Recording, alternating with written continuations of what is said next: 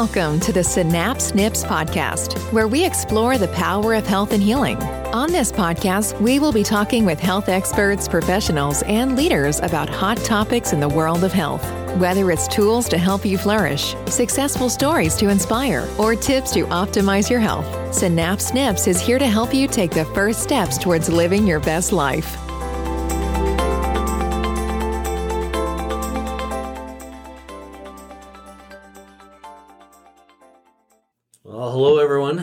Here once again. Uh, today we're going to be talking about vaccine injury and COVID complications. That's uh, two of the things that we're seeing quite a bit of right now.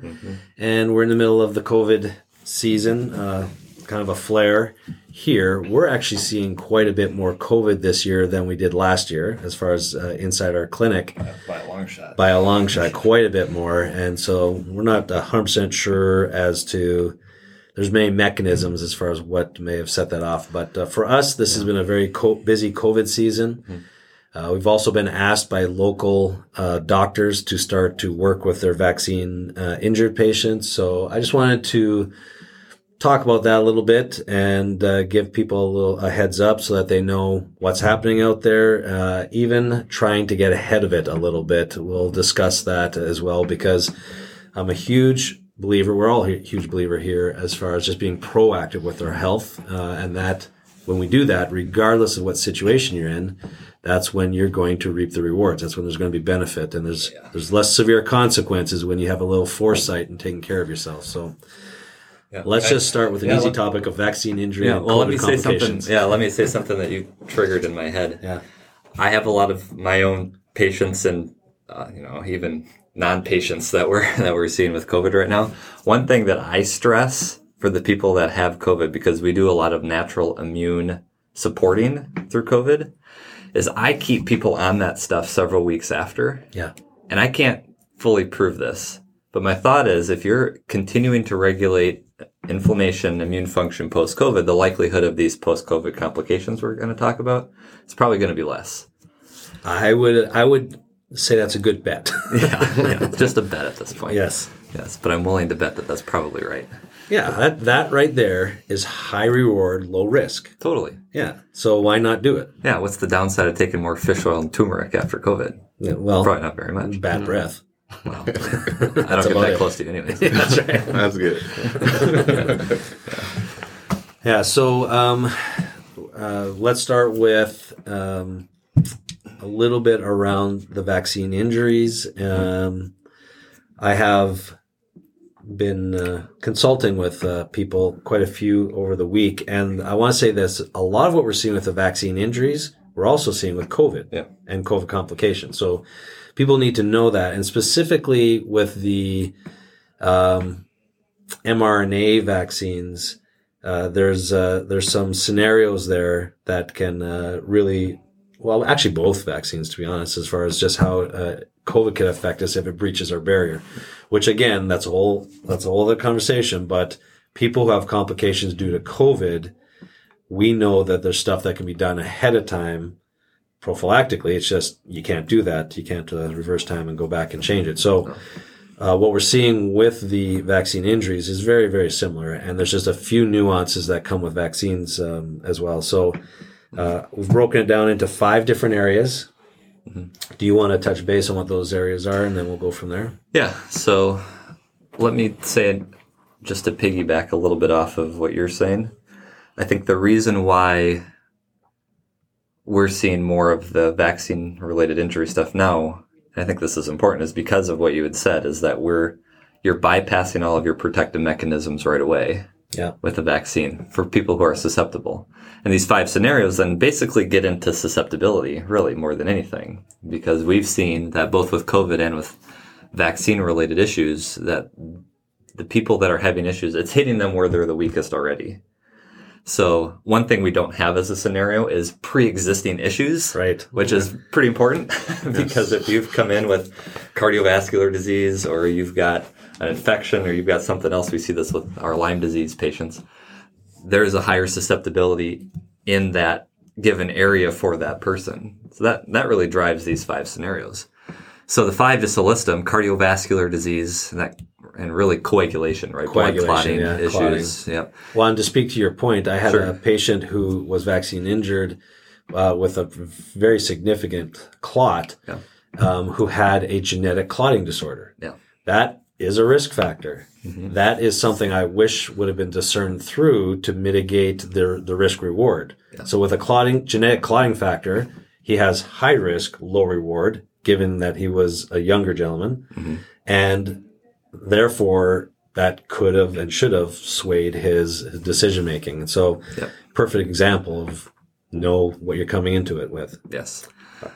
All right. Second thing, um, intras, intracellular infection. This might take a little bit more explanation, but I'll give it a, I'll give it a, a spin and you can correct me if I miss anything. So you can have infections both inside and outside of body cells, right? Different types of infections will go into different types of cells. COVID goes into different types of cells. But the way that both the infection and vaccinations are working is it's trying to shut down your body's normal ability to clear infections that occur inside the cells. If the both in both of those situations, for COVID, it's you know the virus is trying to replicate. For the vaccine, it's kind of the same thing. You're trying to get your body to replicate these proteins so you can get you know, improvement in immune response, whatever we're trying to do with the vaccine. But the downsides in both of those situations is if you have an infection already in those cells to begin with, you just lost all your defenses. Yeah. So we see this a lot. Like I already mentioned Lyme, but Lyme and other infections that live inside of cells, we see this with Epstein-Barr virus too a lot, that those will flare up after both COVID and the vaccines because of the downregulation of that immune response. Yeah. And for me, I'm going to say this will be the most common, I think, and I'm guessing here. Yeah. This is going to be the most common side effect from the vaccines mm. and long hauler COVID. Well, I was going to say, I think it's the, I think the most common short term is the clotting because we see a lot of that. The most common long term ones Yes. are going to be these infections and the change in immune function over time. And then, and then autoimmune, uh, Yeah, we'll be able to measure later. So, uh, all viruses, COVID including, can trigger an autoimmune response in those susceptible.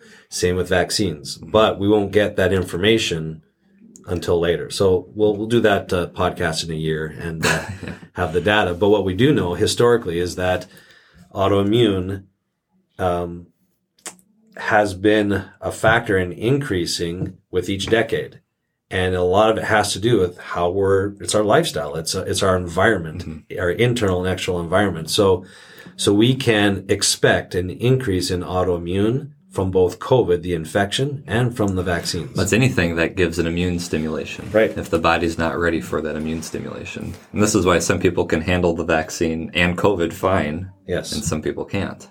This is also why you will never win an argument on either side of any conversation with COVID or vaccine, for or against. Yeah. I mean, I don't know anyone who's for COVID, but you know what Well, I mean. yeah, yeah. It just it won't happen because because everyone's so different and so unique that that there's going to be consequences on either side of that. So that's this whole thing becomes a risk reward conversation for you individually. You've got to know who you are. You've mm-hmm. got to know your own risk reward. Fox News, CNN is not going to be able to tell you your risk reward. The CDC, the NIH is not going to be going to be able to tell you your risk reward. Mm-hmm. They're going to give you some general guidelines and some statements that might help, but they're not going to know it for you. Yeah. This is why it's so. I just actually talked to somebody yesterday that has had a thyroid problem for decades. And she was never told, even though the testing was done, that it was autoimmune thyroid. Yeah. And it's been decades of this. She said, I have, I have an autoimmune thing. And it's like, yeah, it's staring right at us, but the doctor never said anything. Knowing that about yourself, which, you know, we test for that all the time, Yeah. is another one of these risk mitigation tools. Mm-hmm. So, all right. Anything else on immune? Well, do you want to say anything about other types of immune dysfunction, cancers, anything like that? Is that worth? Yeah. So uh, here's the one of the scenarios when you lose the inability to uh, combat in intracellular infection, then that changes the environment. So when you change the environment, everything changes. So the way I explain it to my patients is, um, uh, I'm talking about like even just the pH. That's one thing that can change with inside a cell when you have an infection. When the pH changes, your hormones that are supposed to work inside that cell work at less efficiency. They're less efficient in general. Your immune system is more sluggish. So this may be a poor analogy, but I usually just use the analogy of you've got a hundred workers working in a factory and you just give them alcohol to drink galore. what happens to production? It goes down. Yes. Usually. unless they're from Canada, where I'm from. Then it goes up. no, just boosting morale. Sorry, yes. Sorry, my fellow Canadians. Um, no, production goes down. Same thing happens when you have an intracellular infection. The pH changes, among many other things. Inflammatory response. You become less effective. The problem is when you downregulate toll-like receptors and protective mechanisms, they also protect our DNA. Mm-hmm. So that's one thing that we will unfortunately see come out of this is cancer rates from COVID and the vaccines increase when there's a downregulation of an intracellular immune system response. So it's very important for us to be focusing on this conversation of how do we stay healthy mm-hmm. and keep healthy um, uh, inside our cells. It's not just on the, the outside and, and labs. We've got to make sure our intracellular health is, is good. Yep. All right, let's transition to the allergy allergy part. So I'll let you field this one first. Um, with the, so I'll just to reiterate, so far there's five scenarios we're looking at. We're on number four. The first one was the clotting cardiovascular scenario. Second one is intracellular infection. The third one is autoimmune from the infection or environmental trigger. And fourth is allergic response. Mm-hmm. Uh, five we'll get to, which is ACE receptor locations within the body. But allergic response is more from the vaccine than it is COVID per se. And that's, the one true contraindication they have put on all the labels for the vaccine is if you have anaphylaxis to an ingredient within the vaccine, you shouldn't take that. Yep. Now, this is the one we see the least um, because of uh, the fact that uh, they usually go to the ER. handle these issues. Yeah. yeah. we don't. We just don't handle those uh, very well, um, or not very well. We don't. That's not. We don't have the tools, right? That's not, not, not yeah, that's not our thing. Yeah. So with that though, there is other types of reactions I'm going to put in the allergic mm-hmm. category that are not anaphylactic. Mm-hmm. These are immune reactions in a different way. So. Yeah. Uh, historically, when we have our immune system, our immune system does a couple things. It manages infection uh, and inflammation. It's also like your security guards in your body. If you have a toxin, a toxin is anything your body doesn't use or doesn't know how to use. That's what we're going to identify as a toxin. So even something that's natural made like dairy can become a toxin to your body if your body doesn't know how to use it, if it doesn't recognize it. So an allergic response is any type of immune reaction where it's going after something it does not recognize. So something that's foreign, like viruses, bacteria, and things like that. Um, it can go after ingredients within the um, vaccines themselves. Now, I get, I don't want to get a bunch of emails or anything like this, mm-hmm. that that's not a true allergy. I get that. It's not an IgE mediated allergy. I'm lumping it all together in the uh, category because it's not just black and white. There's grades of immune reaction that people forget about. Mm-hmm. And it's important because you can feel like garbage. You can have lethargy and brain fog from a low grade immune reaction that doesn't cause anaphylaxis. Mm-hmm. And that's, that's, that's relevant. Well, we see a lot of mast cell problems. Yes. So mast cells, like the mast on a boat, those are really your surveillance cells, right? They're the guards. And this is the cell, if it gets too triggered, is going to cause the anaphylaxis. But you can get a activation, and actually if it gets really bad, it's called mast cell activation syndrome. Yeah. But you can get overactivation of these surveillance cells from different non-allergic stimuli. So we see that from environmental toxins. We see that with other types of viruses or pathogens or parasites or mold, stuff like that. That's a known issue, especially post COVID, one of the drivers potentially of symptoms is the inability to regulate that part of the immune system. This is why we use mast cell stabilizers like quercetin and yep. luteolin and some of these other things. I know pharmaceutically there are options too. We stick with the natural stuff. But I've had patients where we've had to do both options because yes. it's so aggressive, where we have to do both the natural support and temporarily they have to get you know, pharmaceuticals from a source in order to get over the hump. Yeah, and, and to that point, um, getting COVID and or the vaccine can induce a mast cell uh, scenario Mm-hmm. for those that are susceptible again. So, uh, and mast cells release histamine, and we will do an entire show just on thing. mast cell and multiple chemical sensitivity. Uh, that's a whole topic by itself, but it's important to know uh, that that's a possibility. So let's just briefly touch base on some of the symptoms someone might have with early mast cell or even just histamine uh, mm-hmm. Mm-hmm. release. Because uh, there's, we'll go into it. Histamine is used with the mast cells. It's also used as a neurotransmitter. There's a lot of different functions in the body. So you can actually have some clues if there's a potential mast cell disorder.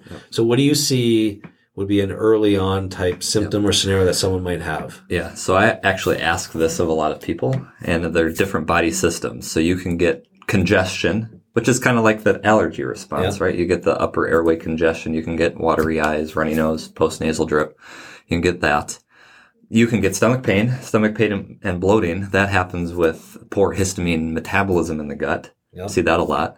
Bladder irritation, bladder dysfunction. That can be a histamine problem. Um, rashes, hives, redness, flushing, skin related issues. One of the big ones though is anxiety. Yes. Y- Your resting level of histamine, if it's too high, your tendency towards anxiety is going to go up too. And I probably see that. That's probably the biggest one that I see Yeah. with this mast cell stuff is because you've got a ton of mast cells in your hypothalamus in your brain. Yeah. And if those are pumping out histamine, you're going to be dysregulated, not only from an anxiety standpoint, but that's also all of the autonomic stuff in your brain. You know, the control of your heart and your lungs and your temperature regulation, your sweating regulation, all of that. So that all, that all goes together. The last one I always look for is exercise intolerance. People who exercise and they feel like they got run over. Sometimes that's a histamine problem too. Yes, and one of my favorites is um, because I like asking this question because I always they always either have the deer in headlights look afterwards or they're like, "How did you know?" Yeah.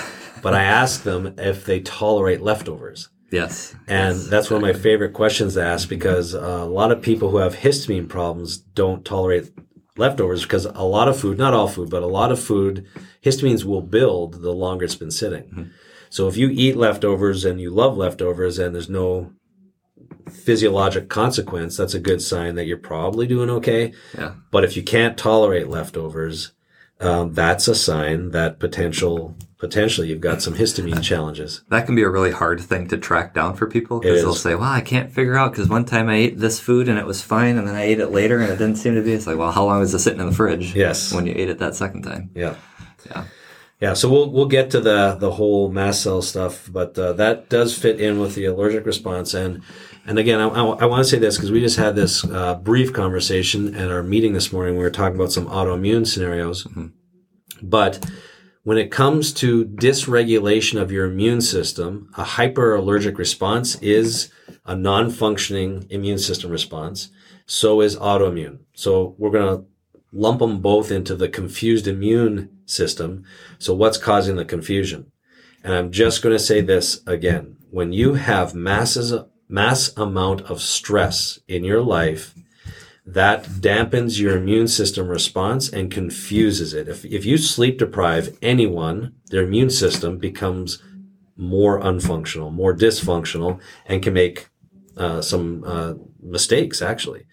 And so uh, our stress and our sleep, our peace of mind is so crucial walking through a stressful season like we have the last two years to actually that's that's a part of the solution. It should be talked about much more than it is because how how cheap is it to sleep?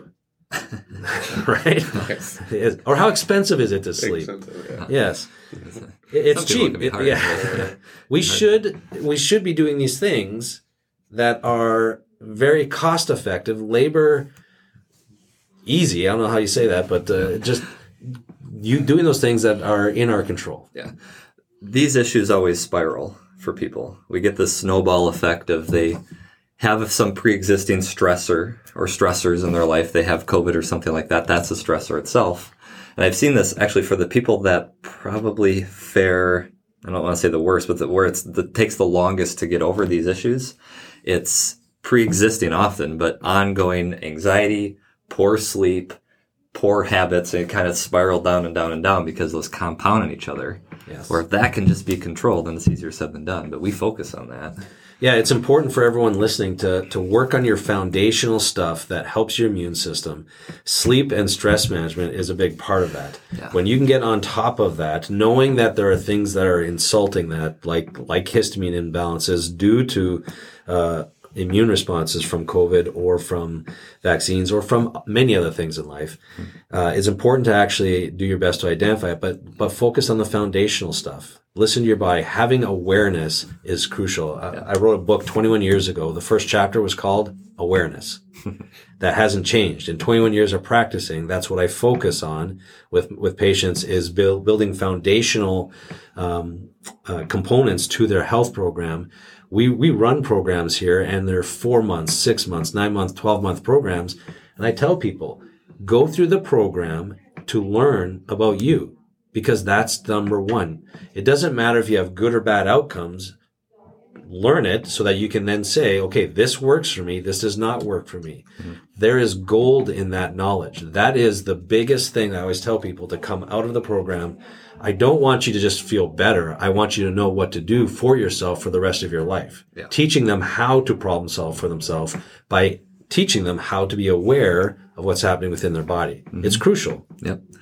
Our job isn't to cure people; it's to help people cure themselves. Yes, exactly. and to, keep them healthy. Yeah, yeah, yeah. It, we all we do is help remove the things that block the, the, the normal communication to help the innate healing response. That's basically it. Yep. Simple job. I've, I've told you forever, you have such a simple job, Dr. Yep. Josh. it sometimes feels that way and not always. I feel like we didn't do enough on the cardiovascular piece. We kind of we can go back to that. that. I, yeah. I'd like to talk a little bit about how we look for that. I know we've mentioned yes. it, but the whole clotting D dimer stuff. Sure, I think that's worth it because because we see that crop up in people. I think it's worth telling people what to expect because you had a patient where it wasn't necessarily right after the vaccine. It was kind of a slow build in this clotting problem. It was four months, months, four yeah, months four later, later yeah. after after the vaccine, and so the the size of the clot took a while to mm-hmm. to develop. Very very lucky to be alive. Yes, um, when they get that big, but uh, yeah, it can take uh, uh, months afterwards, and that's true for COVID too. Yeah, twenty. I saw a statistic, and I'd, I'll have to find that for you, Marquis, to put on put on our website. But it's twenty five percent of people after having COVID. This was COVID, not the vaccine, but twenty five percent of people after COVID are going to have an increased tendency towards clotting for three to four months. Now, some people have it longer, some people won't. But that's this is a this is the normal end stage issue for COVID and vaccines is the clotting issue. That's part of the inflammation. It's part of all this, but the clotting is a big driver in symptoms I've had people where we check the D dimer marker, and even if they don't have clotting symptoms, we still do things to you know manage that. And a lot of their symptoms go down just from a reduction in that alone. Yes. Yeah, absolutely. And I'm, I'm going to say this. I know we already did a, a podcast on um, um, vaccines and some of the, the data that's missing. But if you're a medical professional and you're listening to this, you're working in a hospital, I'm going to say this too. We are getting patients that are coming in saying that their clotting issues were not related to their vaccine injury. Mm-hmm. And I'm just going to say this to the medical doctors listening out there. You don't know that. It has to be on the list of things to investigate because uh, if you're investigating COVID causing clotting issues, which is which you have to, that is definitely a thing. Yeah. You have to investigate the vaccine causing clotting issues. I understand the um, there is a push to to not create vaccine hesitancy, but there's also a duty to create vaccine hesitancy when it's a real thing. And so that is very, very important because I truthfully myself, I'm pretty upset at what I'm hearing my patients relay to me with their experiences. And if you want to continue to treat people and have them trust you, it's important for you to look at all aspects and that's not happening. And I think that's one of the reasons mm-hmm. why we're maybe seeing more COVID patients because many of them have lost trust in their doctors simply because the doctors wouldn't look at the component of the vaccine potentially causing harm. It's not a miracle thing that just can't cause harm. Mm-hmm. COVID's not something that doesn't cause harm. They both can cause harm. Yeah. So don't dismiss it. If you're a medical professional, I just want you to do a check, check in on your integrity, on, on being there for the patient and do some due diligence because the science is pretty clear right now that we are seeing complications from both. And so that's just a personal soapbox. I got to get off of it. But uh, uh, it, two weeks of having that conversation with patients, having them cry in my office, mm-hmm. you just, it, it, it, it, becomes too much when it comes to just helping people. And our, we have a lot of good people in the healthcare profession, doctors and nurses, that can really do good things, but don't dismiss patients like that. They're, they, they just, you lose their trust and I'm saying this for the doctors yeah. so that they can keep their patients and do good things for them later. Yeah.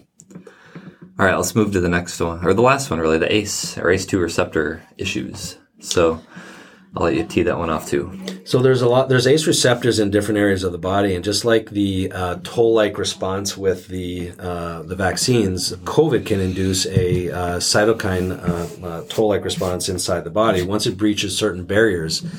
And we have ACE receptors in a lot of different areas in the lung tissue, in our cardiovascular lining, in our GI tract. And so a lot of times people will have complications from COVID, long haul complications from COVID, uh, or even the vaccine. One of the one of the easier ones to observe is colitis. Mm-hmm. Um, uh, we can see people post COVID coming up with colitis for the first time uh, or the uh, vaccine coming with colitis for the first time. I will mention this too. I'm gonna I'm gonna say it um, because it's very interesting. We've had patients who have gotten COVID and their their disorders have improved. One was an autoimmune patient. We were just discerning through that this yeah, morning. Yeah. And another one was one of my ulcerative colitis patients, um, actually improved with COVID. So uh, that tells us that's just another clue and signal that COVID upregulated a part of their immune system response that had a net impact. Yeah. And so we're discerning through that right now. And uh, for one of them, we think it was actually an autoimmune scenario. For the other one, it actually could be a body temperature hypothalamic scenario, like we talked yeah. about earlier. Yeah, um, so we're we're discerning through that, and that's uh, stuff that uh, um, is important, and that's why again to the other comment about the doctors everything's kind of a neutral event you gotta you have to just take the information you've got and and make sense of it with that person when you do that then then you come to solutions. And we believe here at synapse there is a solution to every problem. I mean they've got matter and now they have antimatter. So if you've if you if you've got that you know you've got a problem and a solution. It's impossible to not have one without the other. I was wondering where you where you were going with that. Yeah. um, I do want to say if you have autoimmune, don't go out and get COVID just to see if it helps. right? Yeah, no. There are ways of doing that without getting COVID. Yes, exactly. Good point. yeah, that is not a treatment recommendation. No. um, so the ACE receptors. Yeah. What else would you have to say on that as yeah. far as the? what I've used, there's there's a couple different herbal strategies that you can do to both protect those receptors and actually increase those receptors. Because when you have both the virus and if you've got spike proteins circulating after a vaccine, that's where those attach onto those ACE2 receptors. That's going to decrease the amount of those receptors present, which has a net negative impact on the physiology of that area. Yes.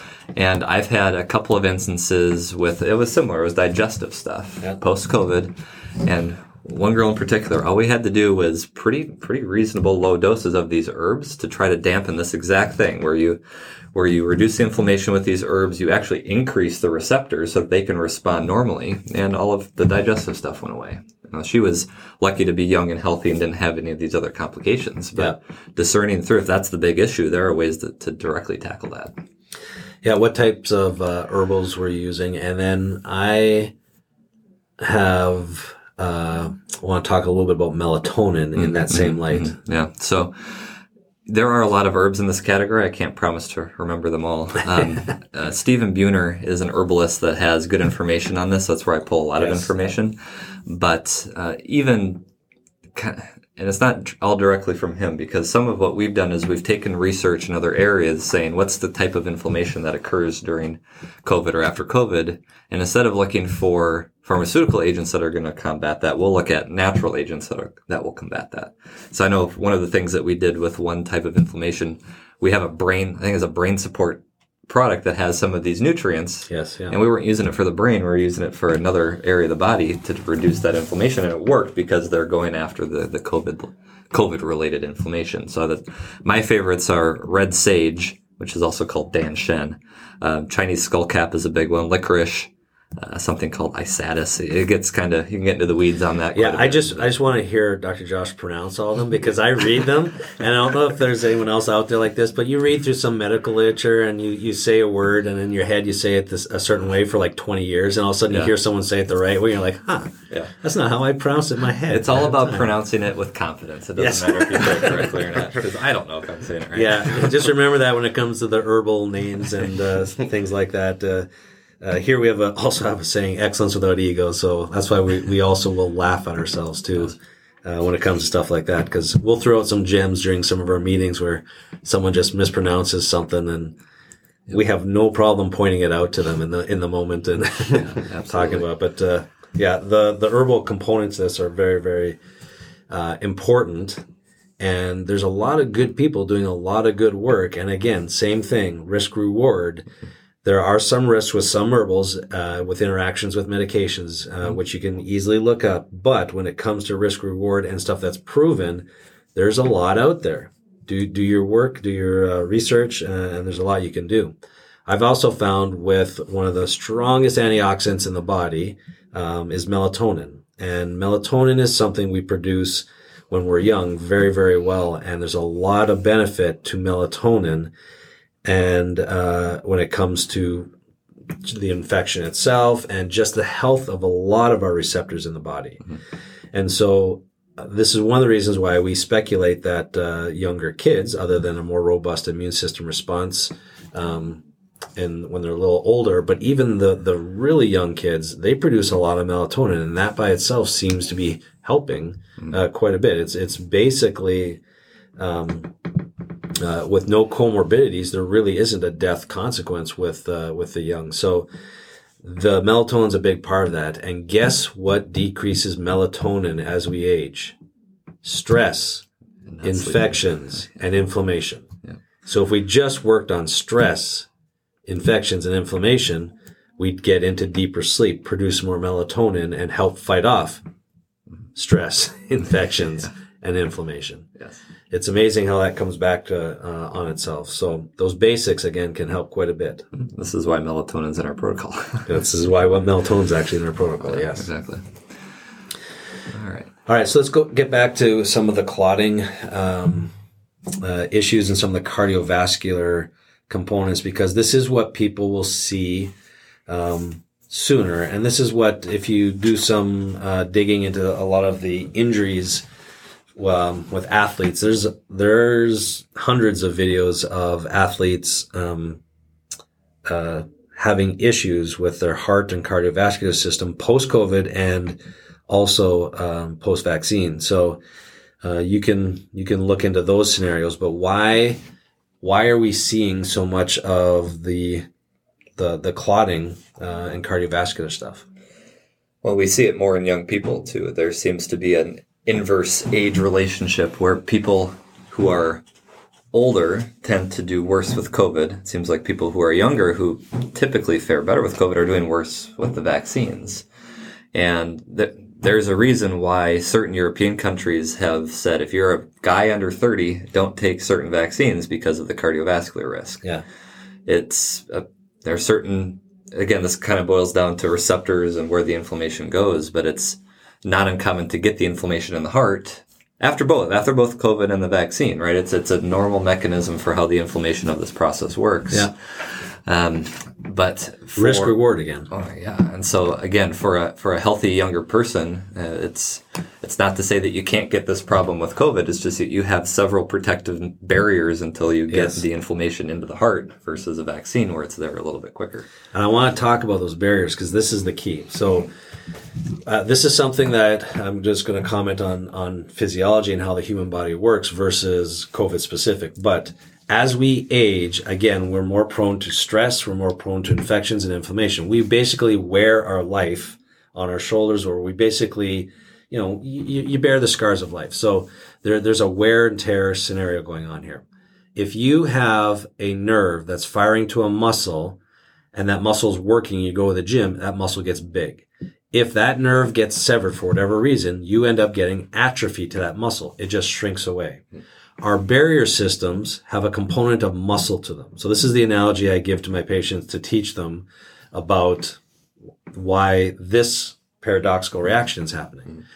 As we age, we lose our barrier systems. The more stress we have, we lose our barrier systems. So our brain stops supporting our barrier systems. So I'll say it a different way. Uh, our vagus nerve supports all of our lungs, our, our liver, all of our organs, basically. That's part of that hypothalamus uh, fight or flight autonomic nervous system we are talking about. If you're in fight or flight, you can't be in rest and digest. And what that means is if you're in a chronic stress state, you're going to induce lack of nerve support to our, our organs. Mm. The perfect example, an ulcer. If someone has high, high stress, you literally develop a hole in your barrier system, in your digestive system called an ulcer. And so as we age, we have more stress that accumulates. Uh, we have more inflammation that accumulates. And so we end up into in this fight or flight state versus rest and digest. So we slowly have this decreased support of our muscles, if you will, or our barrier systems. So they shrink. They literally shrink in size. You see the cells and when we're babies, they're like big grapes. And when you age, they become raisins. And that's our barrier system. So as we get people out of fight or flight, and into a rest and digest state, it actually helps with their barrier systems. So when you're in your 70s and you have COVID, it's more likely for COVID to get through that barrier system and cause complications. When you're young, your barrier systems are good. So COVID doesn't have that impact. But when you get the injection of the vaccine when you're young, you've already bypassed the barrier systems. So now your risk goes up because your barrier systems have been breached and now you're at the same place that the elderly person was uh, with COVID. So I hope that makes sense as far as that analogy. I'm using my hands to describe everything that I'm doing so you guys can see it, which makes for great yeah. podcasts, great radio. Maybe we'll do video one day, but that yeah. means I have to shower, keep my hat on. That's right. yes. yeah, you don't want to see me right now. Josh, Josh is our, uh, our main researcher. So on his research days, he comes in with his ball cap and and uh, crazy hair. Yep. And today is that day. yep. Yep. All right. Uh, anything else just to uh, finish up on here with uh, vaccine injury, COVID complication? I've got one. Yeah, one comment. I think it's worth noting kind of our process with the both. Well, the process is really similar, both the vaccine injury and the post COVID, where it's kind of a two step process in a way yes. where we have both, we have to make sure that there's no continuation of inflammation going on from either COVID or, or the vaccine, which can be done through a variety of ways. And then we also have to repair the damage caused by it. Yes. You have to do both. You can't just get rid of the inflammation and then ignore the damage. It's, I always tell people it's like having a fire in a building, right? First, you have to put the fire out. Yes. You can't start to rebuild if there's still a fire. And then once you put the fire out, you can't just leave it. You have to rebuild it too. So it's those two components together. Yeah, I'm really glad you brought that up because right now, one of the differences I'm seeing this year with COVID is it's lasting a little longer for, for people. Yep. And uh, I want people to hear this. The majority of the time uh, that we've been treating with people, um, by time you get to day 8, 9, 10, 11, 12, the majority of people, not all, but the majority will have actually overcome the virus itself at this point. Mm-hmm. And the majority of why they feel lousy still is the damage, the cleanup. Yeah, and, the and the cleanup is not being addressed properly. And many times we'll go in and start working with these people and we have to do some digestive work and some, yep. some other cleanup issues to get them feeling better. So pay attention to your oxygen. Uh, we are seeing more pneumonia. Um, I am personally mm-hmm. more pneumonia with my patients. So I want to make a comment on that because that's a consequence again. And so a lot of times I just had a consult this morning with uh, a patient and the, uh, based on, um, the reports, it looked like the virus was taken care of, but the pneumonia was starting to take hold. And that is what had to be the focus. And they were given an alternative path, I'm going to say, that was all viral focused um, by their their other practitioner, and so I was of uh, the mindset that everything was pointing towards the bacterial pneumonia causing the symptoms, and so that is stuff that I want people to really hear. Is that the cleanup? When you get to a certain point, it's really the cleanup. You still have to pay attention to a lot of the factors of uh, of uh, the oxygen, the fevers, things like that. But um, uh, the cleanup can be uh, something that just gets missed in this whole scenario. And uh, I'm just going to say it this way: it's good to have protocols, but you have to look at the patient. You have to look at yourself to understand when you need to course correct within that protocol. Because protocols are just an, an outline, a summary of the most likely thing. But the more you know you and what's going on, the more you can course correct and make the right next best decision. Like in this case, yeah. going after the pneumonia and uh, using an antibiotic versus an antiviral uh, is a game changer, mm-hmm. which is the direction they decided uh, to go with with their other doctor. So with the with their our doctor, sorry, here. Yeah. I tell all of my COVID patients, we split this into two sections. You've got the immune boosting antiviral portion, which yeah. is basically the first week. Where, for instance, I tell them if you don't have a crazy high fever, let yourself have the fever because yes. you're going to reduce virus. We're going to try to stimulate the immune system in a way that we can because you actually want some inflammation at that yes. point. You do want it. So that's why you don't want to just, you know, not have a fever. It doesn't feel great, but you want to be able to ride that out. Yes. But then once, like you said, kind of at that week to two week mark, you got to transition to anti-inflammatory and cleanup. You're not fighting the virus anymore. Yeah. So I always, for my patients that I talk to, I always try to get a follow up call or something at that week mark to say, all right, where are we? What do we yes. have to change directions towards? And that's critical because most people don't even get to the hospital until they're, if they're going to go to the hospital, right? It's yeah. always at that kind of two week mark. They've mm-hmm. blown past every opportunity to, to go through those couple phases. Yes. And doing this well and doing it, doing it right and doing it well mm-hmm. can keep people out of the hospital so they don't get overloaded, overwhelmed. Mm-hmm. It, they, it really can. Yep. So, yep. all right that was that was good. I uh, appreciate uh, everyone listening. I appreciate uh, my uh, colleagues here at the table, and uh, looking forward to our next podcast. Yeah. I want to say one thing quick. I've had a lot of patients say that they've been sending this podcast out, referring it to other people. Thank you for doing that. We do appreciate Absolutely. it. I think this is information that a lot of people need to hear. Yes, and it's valuable. And so, again, for for all of us here at the clinic, we do appreciate that. Right, take care, guys, and uh, stay healthy, stay safe. Thank you for listening to the Synapse Nips podcast. If you like what you heard, subscribe to the podcast and share the podcast. To learn more, check out our website at www.officialsynapse.com. Until next time, this has been Synapse Nips Podcast. We'll see you on the next episode. This podcast is for information purposes only and should under no circumstances be considered medical advice or a substitute for medical care. Any information given in this podcast is not intended to diagnose or treat any disease and is at the user's own risk. Please first consult a licensed healthcare professional.